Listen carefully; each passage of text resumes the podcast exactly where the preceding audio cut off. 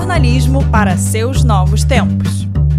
Fala aí pessoal, eu sou o Júlio Lubianco e esse é o podcast do Brio, série Primeiros Passos, sempre com um jornalista experiente falando do início da carreira, as dificuldades, os desafios, erros e acertos. Para receber atualizações e sempre ficar sabendo das novas entrevistas que a gente coloca por aqui, clique em assinar no seu aplicativo de podcasts preferido. E para entrar na conversa, fala comigo no Twitter, no jlubianco, ou então posta um comentário no Apple Podcasts ou então no iTunes. Manda sua sugestão, crítica ou elogio, eu respondo todos os comentários. Eu converso agora com Silvia Lisboa, fundadora da Fronteira, empresa especializada na produção de reportagens para revistas e livros. Antes ela foi repórter da Amanhã e da Zero Hora, colabora com as revistas Galileu, Saúde Super Interessante. Silvia participou de quatro reportagens investigativas financiadas de modo independente. Ela é coautora do livro Cura Espiritual, uma investigação, e é também mestre pela Universidade Federal do Rio Grande do Sul com uma pesquisa sobre credibilidade no jornalismo. Atualmente é doutoranda no mesmo lugar. Oi Silvia, tudo bom? Como é que você tá? Tudo bem, Júlio? Tudo jóia. A Silvia é mentora do Brio e tem como especialidades jornalismo freelancer, reportagens especiais e jornalismo científico. Silvia, de início eu queria que você contasse como é que você conseguiu o seu primeiro emprego ou estágio numa redação. A primeira vez que você pisou profissionalmente numa redação, como é que foi? Bom, numa redação mesmo, profissionalmente, foi. Eu fiz alguns estágios na quando eu era hum, estudante na, na TVE, que é a TV Cultura aqui, né, equivalente à TV, à TV Cultura de São Paulo, né, é a TVE. E, e aí fazia produção de jornalismo, né, e, mas eu não, não era uma, um sonho meu trabalhar com televisão, mas foi interessante porque a gente fazia produção de reportagens, né, então tinha que acertar descobrir as fontes, né, fazer todo um planejamento para o repórter só ir para a rua, né, e, e, fazer também uma pesquisa que embasasse ele nas perguntas. Foi um estágio bem interessante, mas num período bem atribulado aqui uh, politicamente uh, no estado, e então foi, enfim, teve teve algo interessante que era uma experiência nova, mas também teve algo uh, complicado, que foi ver um pouco dos jogos políticos dentro de uma, de uma emissora estatal. Isso foi um pouco decepcionante naquela época, né? Começou a se desiludir ali com o jornalismo, né? A primeira desilusão com, com o jornalismo. Foi ali. Ali tinha realmente muita interferência.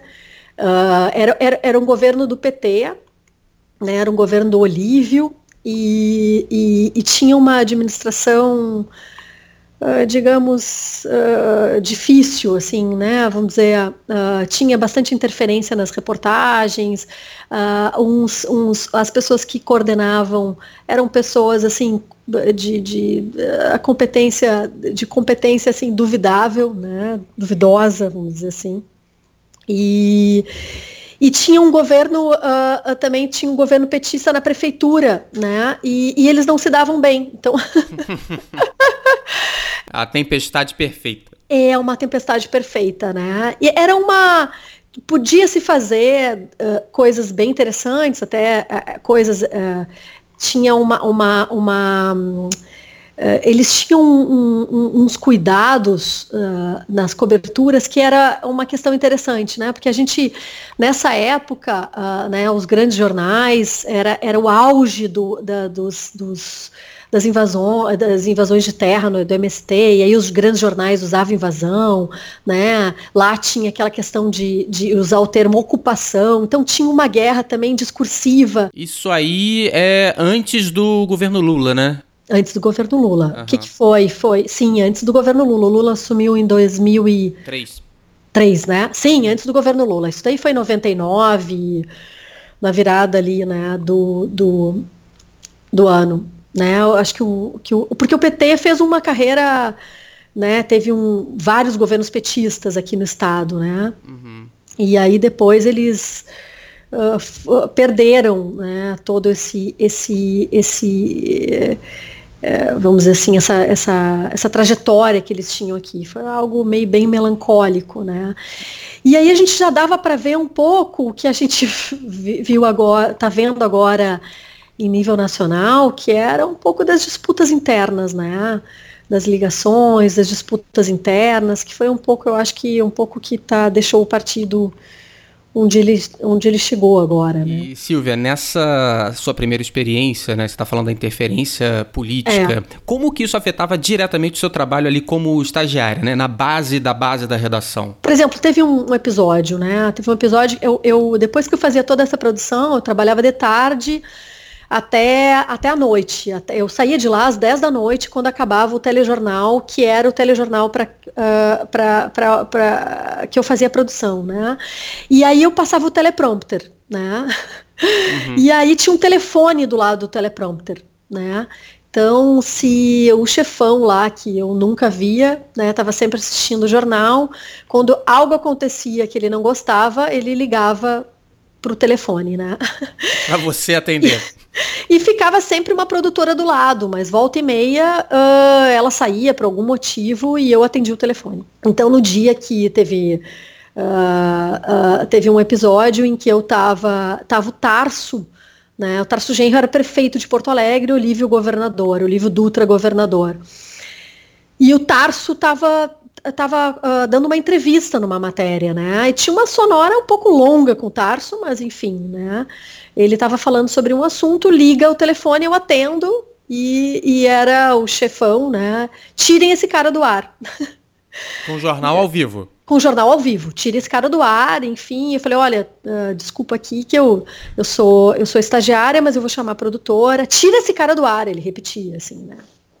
Ou seja, e era o Tarso Genro, não, não era, era do mesmo partido, né? Então, eu, eu me lembro que eu fiquei espantada com isso, né? O que estava acontecendo para uh, uh, uh, para dentro do partido isso já, já, já ter esse ódio dentro. Né? Foi um bastidor que sempre me marcou.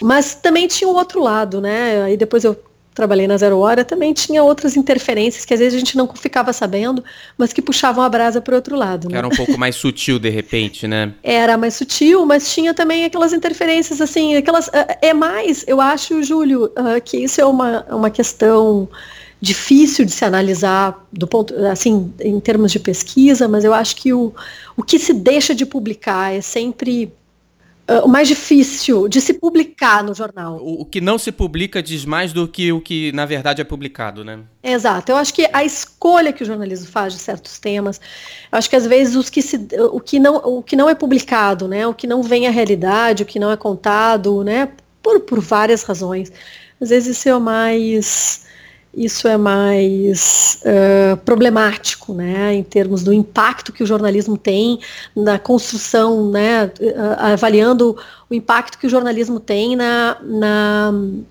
na construção de uma realidade, né, e, e, e, na, e na ideia que as pessoas têm do mundo, né, de o que, que acontece no mundo e tal. Mas, enfim, eu estou lembrando agora, eu me lembro que esse estágio na TVE foi, foi, foi algo importante, mas foi algo também difícil sobre esse, sobre esse ponto de vista, né? E, Silvia, depois do estágio na, te, na TVE, você se formou e aí você foi trabalhar onde? Eu fui trabalhar, o meu primeiro emprego foi na revista Manhã, uhum. né? Então foi uma coisa curiosa, porque eu até fiz, antes de me formar mesmo, eu fazia um jornal uh, fazia em casa, de forma independente, que eu acho que foi o início da fronteira, né? Uhum. Uh, quando a gente for pensar, eu fazia um jornal de. Eu não dirigia, nem tinha carteira de motorista, eu fazia um jornal do Instituto Gaúcho de Estudos Automotivos. Uhum. e eu fazia todo sozinha, fazia apuração, fazia reportagem, editava, era um trabalho bem interessante. Mas eu achava que eu estava invertendo toda a lógica, né? Uh, eu, eu, eu, eu, eu, eu, eu achava que eu tinha que ter a experiência de redação né, de ter um editor ali meditando, dizendo, Silvia, isso está errado, tu tem que ir por aqui, uh, refaz, faz de novo. Uh, porque eu acho que o jornalismo é um esporte coletivo e que bom que é assim, né? Eu acho que isso é bem importante. Então aí eu, eu recebi o. Eu, eu soube de, desse estágio na manhã e fui fazer o teste. Passei, passei no teste, né? E, e, comecei a trabalhar na revista, o que era muito interessante, porque é trabalhar com reportagem mesmo, né? Que depois eu retomei foi sempre uma das minhas paixões e de, que depois eu pude retomar, né? Depois que eu saí da zero. Aí eu comecei trabalhando amanhã, textos enormes, de 20 mil toques, né, reportagens que a gente passava um tempão uh, uh, apurando. Então era um trabalho muito legal, né? Tanto que depois que eu saí da manhã, fiquei uns dois anos da manhã, quando surgiu essa vaga, que eu soube dessa vaga da Zero, né? Aí eu falei, bom, vou me candidatar, porque também eu tinha muita vontade de fazer, de trabalhar em redação mesmo, de jornalismo diário, né? Acho que a gente pegava, eu tinha, eu não tinha ainda essa habilidade de fazer textos rápidos, que eu acho que é uma habilidade importante, né? Uh, no início, aí eu passei na zero, no início sofri um horror. Com o que, principalmente? Por, por causa disso, do tempo, né? Eu, eu, eu tava acostumada com outro ritmo, reportagem é um outro tempo, né? E, e o jornalismo diário não, o jornalismo, né, notícia, é, outro, é outra técnica, né? Apesar das lógicas né, de, dos ensinamentos sempre te ajudarem, né? Ou seja, tu fazer bem uma notícia, tu ter rapidez vai te ajudar muito para tu escrever uma reportagem depois, porque as organiza a organização do texto é algo que tu aprende muito com notícia e que tu vai levar depois para toda a vida, né? Mas foi um foi, foi, foi muito difícil, né? Porque era texto curto, tu tinha que, né, tu tinha que dar informação rápida. Eu me lembro que eu sofri bastante. E como é que você fez para superar isso? Foi a prática mesmo? Foi a prática mesmo. Foi assim, do, no, no, início eu ficava muito tempo no jornal, gastava muito mais tempo para escrever um texto muito curto do que eu acho que talvez eu, eu gastasse tempo para escrever reportagem né? Porque tu também, tu uh, compilar todas as informações que tu gostaria num texto mais curto era um desafio. Eu ficava meio nervosa, o que, que eu estava descartando, o que, que eu estava deixando de fora, né? Mas de certa forma eu tinha uma preocupação uh, de que tinham coisas importantes de botar no texto. Então eu acho que quando eu acertei, passou esse nervosismo inicial. E, e, e, e eu acho que eu, eu conseguia uh, trazer um pouco da, eh, da reportagem, vamos dizer assim, do, de tu contar uma história também, de tu trazer essas informações para o texto da notícia. Mas logo, para tu ver, assim, né, eu fiquei um tempo, eu fiquei sempre fazendo plantão aos fins de semana, que eu entrava no jornal, né, a gente, eu estava sempre na geral, né, então pegava todo tipo de notícia, né? Mas eu fiquei muito tempo no caderno vida, então eu fui mais para caderno, porque eu era mais a minha praia, né? De trabalhar mais com com, com tempo de investigação, né? Então, até mesmo no jornal, depois eu fui, fiquei nesse híbrido, né? Do, da notícia e reportagem, né? Mas eu acho que é um belo aprendizado, né? De fato, eu acho que é um belo aprendizado.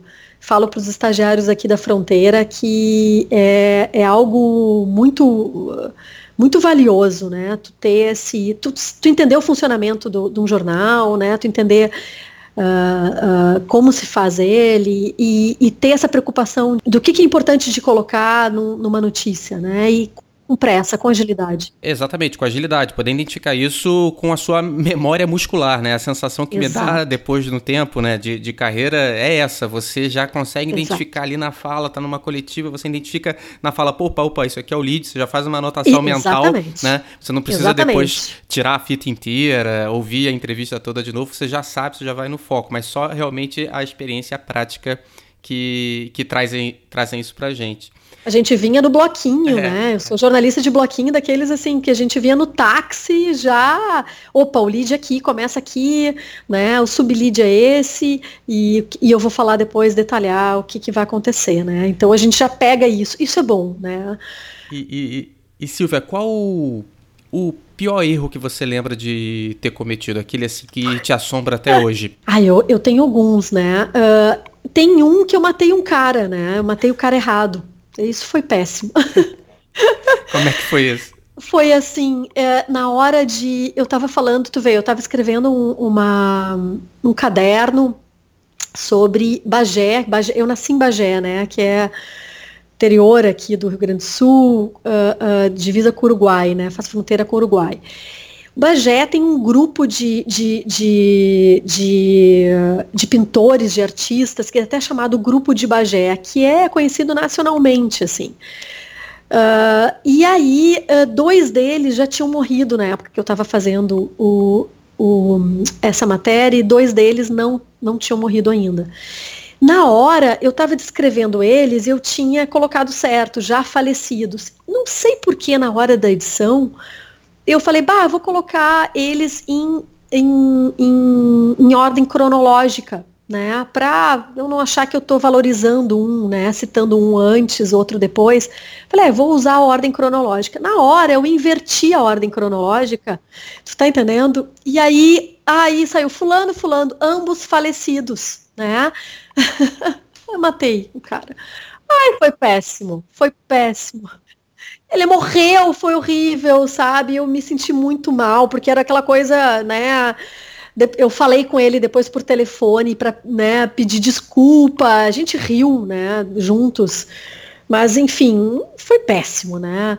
E aí a correção é péssima, né? Tipo, diferentemente do publicado, o fulano não tá morto, né? E, e o pior que é, era uma reportagem que você teve. Não, não era aquela do dia a dia, né? Que você pode culpar a pressa, né? Não era do dia a dia. E, e, e, e na verdade, eu, né? E eu, eu, sabia que ele não estava, né? Que eu estava morto. Eu tinha falado com ele, inclusive, né? E naquela, sabe aquela hora da pressa ali? Ai, tá errado a ordem cronológica, inverto a ordem. Matei ele. Né? Isso é o equivalente jornalístico do jogador de futebol que perde o gol cara a cara. Exato. Né? Ele sabe o que tem que fazer, mas ele chuta para fora. É, paciência. Chuta para fora. É. É, é. mais ou menos isso. E fica exposto à humilhação pública depois. Foi péssimo, né? Foi péssimo. E aí eu me lembro também de um. De, um, de, uma, de, uma, de uma matéria que foi rápido. Essa não saiu errado, mas ficou chato, porque quem pegou foi a minha editora, né? Que na verdade eu, eu tava eu fui numa coletiva e aí ele eu, eu coloquei, fiz um texto sobre uma coletiva, assim, coloquei o que o cara tinha falado, né? Não chequei com os dados. A fonte, isso é uma coisa útil assim para quem nos escuta, assim, se quem está iniciando a profissão, né? Às vezes a fonte fala de cabeça, né? Algo. Bom, tudo bem, tu tá colocando dentro das aspas dele, né? Então, teoricamente, ele falou, tu tá certamente protegido. Mas a gente vê, né, nessa era da, da, do, da, do fact-checking, né, que, que, que, as pessoas erram muito, são muito imprecisas, né. Então, tu tá dando para o leitor uma informação imprecisa, né. E, e aí eu me lembro de, de ter colocado um dado que o cara falou, que era exatamente o que ele falou, eu ouvi a fita depois, mas não era o dado correto. E, e eu tinha o dado correto, porque eles tinham divulgado um release lá com os dados corretos, né. E, e, na hora de eu bati o texto e deixei lá para minha editora, olha, tá aqui o, uh, o texto e tá aqui só para tu, né, caso vocês queiram fazer uma checagem, eu chequei, tinha checado, né? Uhum. Aí tinha um dado lá que era 60%, o cara falou mais de 60 de 60%, não era 60%, era 65%, enfim, mas era uma diferença, né? E aí eu coloquei e, e eu deixei isso para ela, né? E aí ela falou, tu não pode deixar para mim, tu tem que fazer. Ela estava tapada de razão, né? Enfim, me, envergo me envergonha, eu, me, eu nunca me esqueci. Né? Pelo, pelo, menos esse não saiu publicado, né? Não saiu publicado. E, funcio e, chefe, e, né? e, funcionou, funcionou o sistema da redação, né? Porque no fim das contas o editor funcionou. tem que ficar de goleiro dessas, dessas coisas Exatamente. que vêm, né? Exato. Agora, né? vamos, vamos falar então de um, de um tópico melhor, né? Qual reportagem ou trabalho que você mais se orgulha de ter feito? Pois é, tem, tem algumas, tem alguns orgulhos na Zero Hora. Eu fiz um, uma reportagem que, enfim, que eu me orgulho bastante de ter feito, que era sobre a nova velhice. Uh, que a gente pegou uns dados do IBGE que mostravam umas realidades que agora estão muito mais corriqueiras, né? Por exemplo, das as, as famílias estão ficando muito menores, né? As pessoas estão ficando muito mais velhas, recai sempre para os filhos cuidarem dos pais mais velhos, né? Tem também uma, uma emancipação, uh, uh, uh, os velhos chegando mais velhos, velhos, mas assim chegando numa era mais liberada, né? Então, ou seja, muitos velhos experimentando a, a sexualidade mais tarde, né? Então a gente queria dar conta de toda essa realidade que os números do BGE mostravam. Então foi uma reportagem muito interessante de fazer, assim, né? Eu, eu frequentei vários bailes, ba bailes de terceira idade, foi, uh, visitei muito essas questões das famílias cuidando dos idosos nos asilos, de como é que é esse drama, né? E, e, e, foi uma reportagem muito intensa, assim, né? E, e, ficou muito, muito boa, assim, eu acho, né? Ela não, não foi uma reportagem premiada, mas foi uma reportagem que a gente ganhou prêmios dentro dos jornais, né? Até a gente ganhou um prêmio na Zero Hora, que era o prêmio, a melhor reportagem não premiada. o, o, o, título do prêmio era péssimo, mas foi uma reportagem que, assim, me deu orgulho, né? Mas eu acho que tem um caso mais recente, uhum. que foi essa reportagem das mulheres, né, do machismo no, do, do sistema judiciário, da justiça, que saiu na Galileu em março desse ano, né? Essa foi uma reportagem que, que, que, que é uma reportagem que eu, né, eu, eu, queria fazer, eu fui atrás, uma reportagem que me consumiu longos meses, porque não tem esse, esse levantamento, né? Sentenças machistas. Né? Tu tem que fazer um, um levantamento mais qualitativo, e, e, nos consumiu bastante. Eu fiz em parceria com uma, com uma colega, Letícia Gonzalez, uma colega de São Paulo, que trabalhou na Zero Hora comigo. Na verdade, eu entrei na Zero Hora ela já estava saindo da Zero Hora. Mas, enfim, a gente ficou sempre em contato, né? E essa matéria me marcou bastante por causa dos, dos, dos temas, né? E até um dos casos agora uh, tá sendo, foi denunciado pela a Corte Interamericana de Direitos Humanos, né? Então teve uma repercussão interessante e, e eu sigo acompanhando ele, né? É, Silvia, você participou de quatro reportagens investigativas financiadas de modo independente, né? Eu falei isso no início da nossa conversa quando eu estava apresentando o seu mini currículo. Queria que você explicasse como é que é isso, como é que é essa organização para você conseguir financiamento independente para produzir um conteúdo jornalístico. Dá o caminho das pedras aí para gente.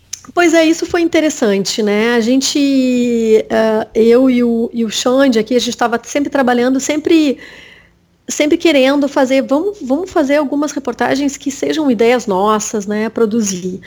E, e aí começaram a surgir essas bolsas, né, de, de financiamento. Né? E aí a gente foi, a gente, a gente começou a ir atrás. Bom, vamos ir atrás. A gente, na verdade, a gente surfou uma, uma, uma onda assim que durou pouco tempo, infelizmente, que foi uma iniciativa do The Guardian de financiar de, que criou uma ferramenta né, de financiar matérias independentes, né, grandes reportagens que eram financiadas, na verdade, com o apoio do, de leitores. Né, era o Contributória. Né, e, e aí a gente foi atrás, a gente tinha uma parceira que era a Carla Ruas, que hoje mora nos Estados Unidos, e a, a, a, Carla Ruas tinha, né, ela, ela, enfim, por ter morado lá, então ela tinha inglês ótimo, né, e para ela era muito mais rápido de, de, de, de, fazer esses pitches, né, a gente tinha que uh, uh, pensar na pauta, e aí a gente traduzia para o inglês, colocava nessa plataforma, e os leitores apoiavam, né, uh, ou não. Né? Então a gente tinha que também saber oferecer a pauta de um jeito atrativo. E isso foi é, é, é, é algo interessante e é, e é algo que é muito importante para o freelancer, né? Não, não, basta tu ser um assunto que tu queira cobrir, um assunto que tu domina, mas tu também tem que saber oferecer essa pauta bem, né? De uma forma atraente ter um título interessante, uma linha de apoio interessante, né? E escrever basicamente o que, que a tua apuração já te deu. Então a gente acabou financiando três reportagens grandes, né? E aí a gente ia no trabalho muito de, de da gente ir para as redes sociais, olha, a gente tem uma pauta lá no Contributória, por favor, votem na nossa pauta, contribuam com isso. A gente pedia para a família, para todo mundo, a gente espalhava, que era um pouco isso, né? Da gente buscar um financiamento de crowdfunding, como tem hoje, né? De modo mais é, uh, mais espalhado, né? Então a gente conseguiu fazer isso e aí foi um trabalho conjunto. Isso foi uma coisa muito legal, porque eram reportagens de fôlego que o Alexandre sozinho, eu sozinha, a Carla sozinha, a gente jamais teria eh, a oportunidade de fazer, né? Porque a gente, quando a gente está fazendo isso, a gente tem que fazer outras matérias para sobreviver. Então, tem um pouco isso de ter esse planejamento e essa ajuda para tu fazer realmente as matérias que tu te orgulha, né? Ou que tu quer fazer, aqueles temas que tu acredita, enfim. Então foi um desses casos, né? A gente financiou uma matéria sobre, sobre índios, né? essa disputa índios uh, uh, fazendeiros no Mato Grosso, que é ainda uma questão muito muito problemática, e era interessante que as matérias saíam em inglês e em português, né? E depois a gente financiou uma matéria que era até uma, uma ideia, uma pauta, uma ideia minha, assim, que eu comecei a, fazendo, depois a gente conseguiu financiar ela, que foi uma sobre essa questão do, do presídio central aqui em Porto Alegre, como, na verdade, o poder público fez um, um acordo né, de, de para evitar rebeliões e e deixou né, uh, uh, os presos meio livres, né? E, e, aí a gente mostrou que, como, na verdade, esse acordo evitava rebeliões nos presídios, mas os presos estavam tão organizados que esse crime, eles estavam operando crimes de dentro da cadeia, né? Então a gente mostrou, por exemplo, que tinha mandados de prisão, tinha um cara lá que já tinha recebido os mandados de prisão para presos, né? Uh, que se repetiam muito. Então a gente queria mostrar um pouco essa realidade. Então foi essa foi, foi uma das outras pautas que a gente conseguiu financiar no contributória, né? E a gente também fez uma parceria também com o Leandro, que escreveu uma outra matéria sobre, sobre é, interessante, assim, sobre questões uh, políticas que envolveram o, o, o trem bala, aquele, o, o trem entre Rio e São Paulo, né? Sim, o Leandro Demore, né? Demore. E foi daí que a gente fez uma parceria também com o Leandro Demore, que hoje, que, enfim, uma parceria aí que rendeu vários outros frutos, né? O Demore é nosso parceiro. E, e depois a gente fez a, essa, que foi a, uma, uma outra grande reportagem com, a, com, com, com o Bril, né? Que nos deu, que foi a Rei do Mato, que nos deu uh, bastante orgulho também, né? Que é uma matéria que, além de render dois prêmios. Ela rendeu também uma bolsa que a gente está fazendo agora, que é um outro projeto que a gente ganhou financiamento de reportagens do Fundo Brasil de Direitos Humanos, né? E, e basicamente com essas questões que com, com, isso que a gente aprendeu fazendo essas matérias, né? Como a gente consegue uh, apurar um tema e apresentar ele de forma atrativa para que as pessoas uh, opa, essa matéria aqui tem que ser financiada, esse tema aqui, ele é importante que todo mundo conheça, ele é desconhecido, né, e, e então a gente aprendeu um pouco esse know-how e ganhamos já duas bolsas, né? A gente ganhou esse a do Fundo Brasil de Direitos Humanos e a gente ganhou uma bolsa de uma ONG chamada New America também, que foi um financiamento sobre uh, sobre o alto custo do encarceramento feminino, né? Que é um problemão aqui no Brasil. Aumentou quase mais de 700% as prisões de mulheres em uma década, né? E, e, quando tu prende a mulher, geralmente, tu prende mulheres pobres, negras, né, que já não têm pais, né, e o que, que acontece com essas crianças? Então, a matéria mostrava um pouco isso, né. Aí ela saiu no Intercept americano e saiu no Intercept Brasil, né, e, e aí ela acabou dando origem a essa matéria que eu te comentei, que eu né, me orgulho, que é essa a justiça machista que saiu na Galileu, né? Porque foi através, entrevistando presas, que eu comecei a ler os processos e comecei a ver, opa, tem uma misoginia aqui uh, muito grave, muito séria nesses processos, né? As mulheres estão sendo julgadas duplamente, né? Pelo crime e por serem mulheres, né? Você mencionou a questão da venda da pauta, a importância de você organizar é. bem as ideias de uma forma que seja atrativa para quem lá vai votar ou, ou financiar esse essa sua reportagem, né? É, é que, que, tipo, que tipo você, você, já conseguiu bolar alguma estratégia para organizada para fazer isso? Porque esse é um assunto que a gente não, não fala, né? Nenhuma discussão sobre jornalismo. Não fala, né? De, de, é. de técnica de jornalismo, até em universidade não me lembro de, de, nenhuma vez que alguém tenha abordado isso comigo, né? De como vender é. uma pauta. E me parece cada vez mais crucial, principalmente no momento que a gente provavelmente vai atuar mais independente, né? Independente das Exato. redações tradicionais. Exatamente. Eu acho isso bem importante. Até eu participo, agora que eu sou doutorando, eu participo, eu sou convidada algumas vezes para ir lá uh, ajudar os estudantes quando eles estão na, nessa fase de pauta, né? Quando eles estão pensando na pauta, que eles vão escrever as reportagens que acabam virando revistas. E, e, eu acho isso crucial. Isso foi um aprendizado, né, que a gente aprendeu na prática, mas é um aprendizado. a gente começa sempre, que eu acho que uma dica é de tu pensar sempre um bom título, né?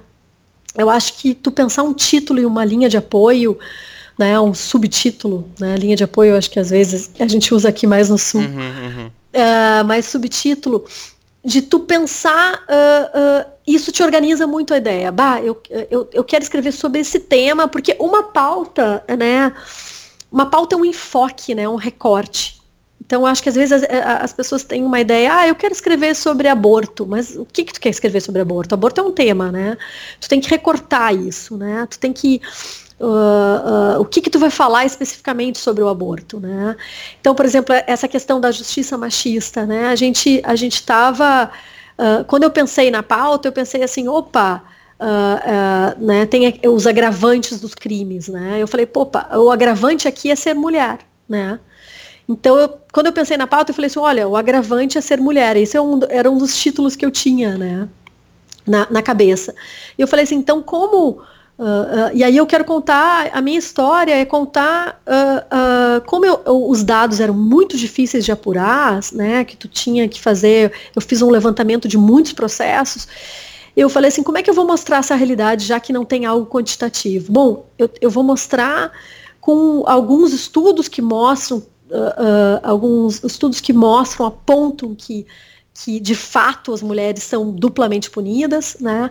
Mas uh, o meu foco é a matéria, é, são as histórias das mulheres que eu levantei. Então eu vou, eu vou contar três histórias que sejam muito representativas desse tema que eu quero, né?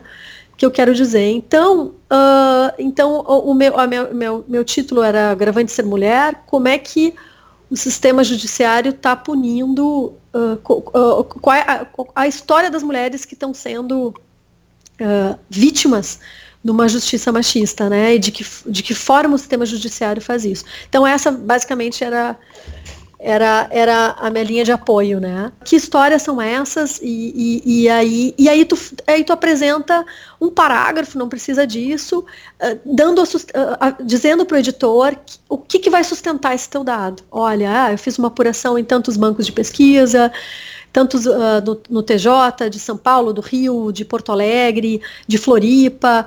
Eu estou entrevistando tantas pessoas, eu reuni esses estudos que mostram essa realidade e eu vou focar na história de três mulheres que são representativas de diferentes formas desse machismo, né? O machismo ele, ele aparece de, de, de formas diferentes e, uh, e eu vou tratar dessas histórias que sejam uh, são histórias diferentes, mas que mostram as diversas fases do racismo. Então, tô, tô, te dando um exemplo prático, né, de, de, de, como é que se faz isso.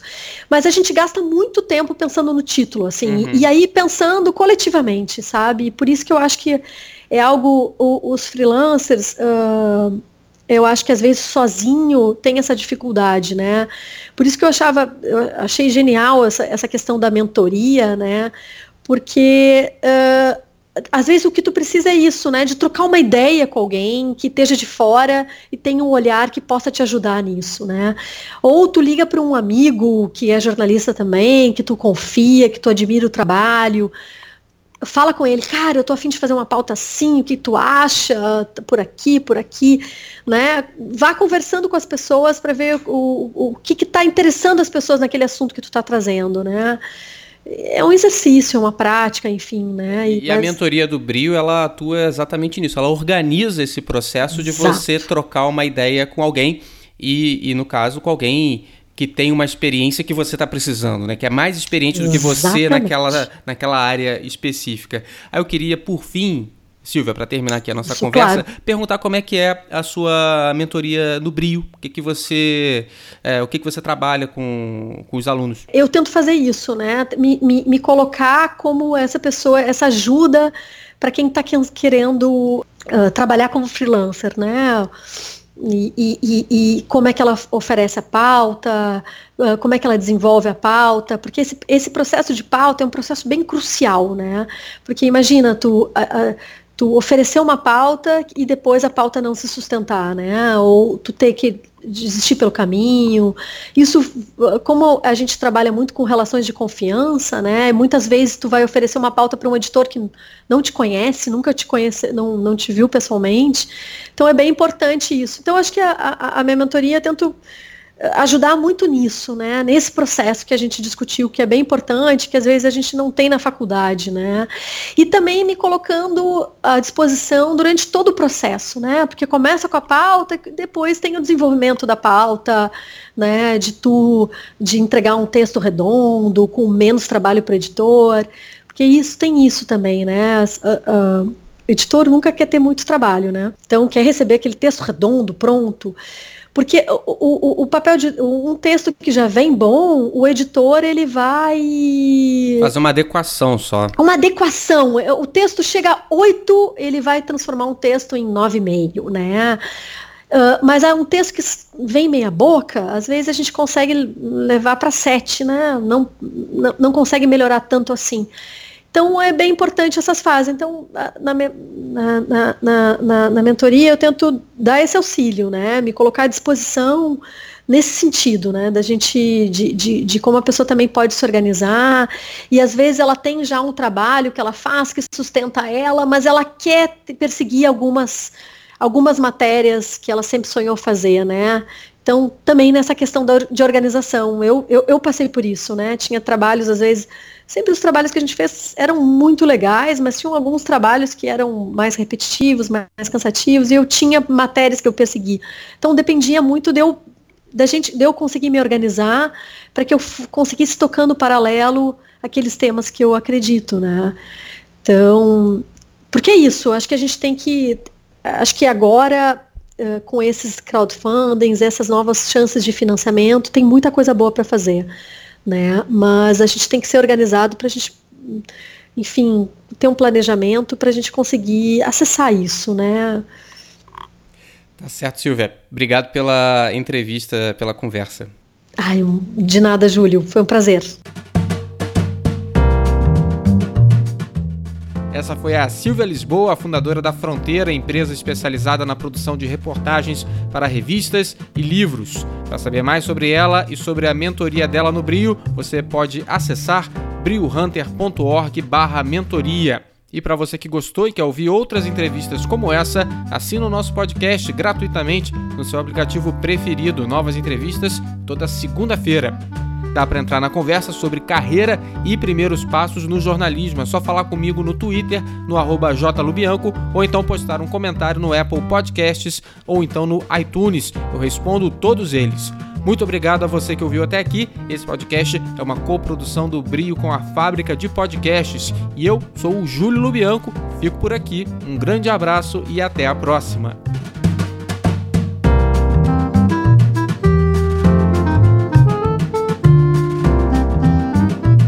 Brio jornalismo para seus novos tempos.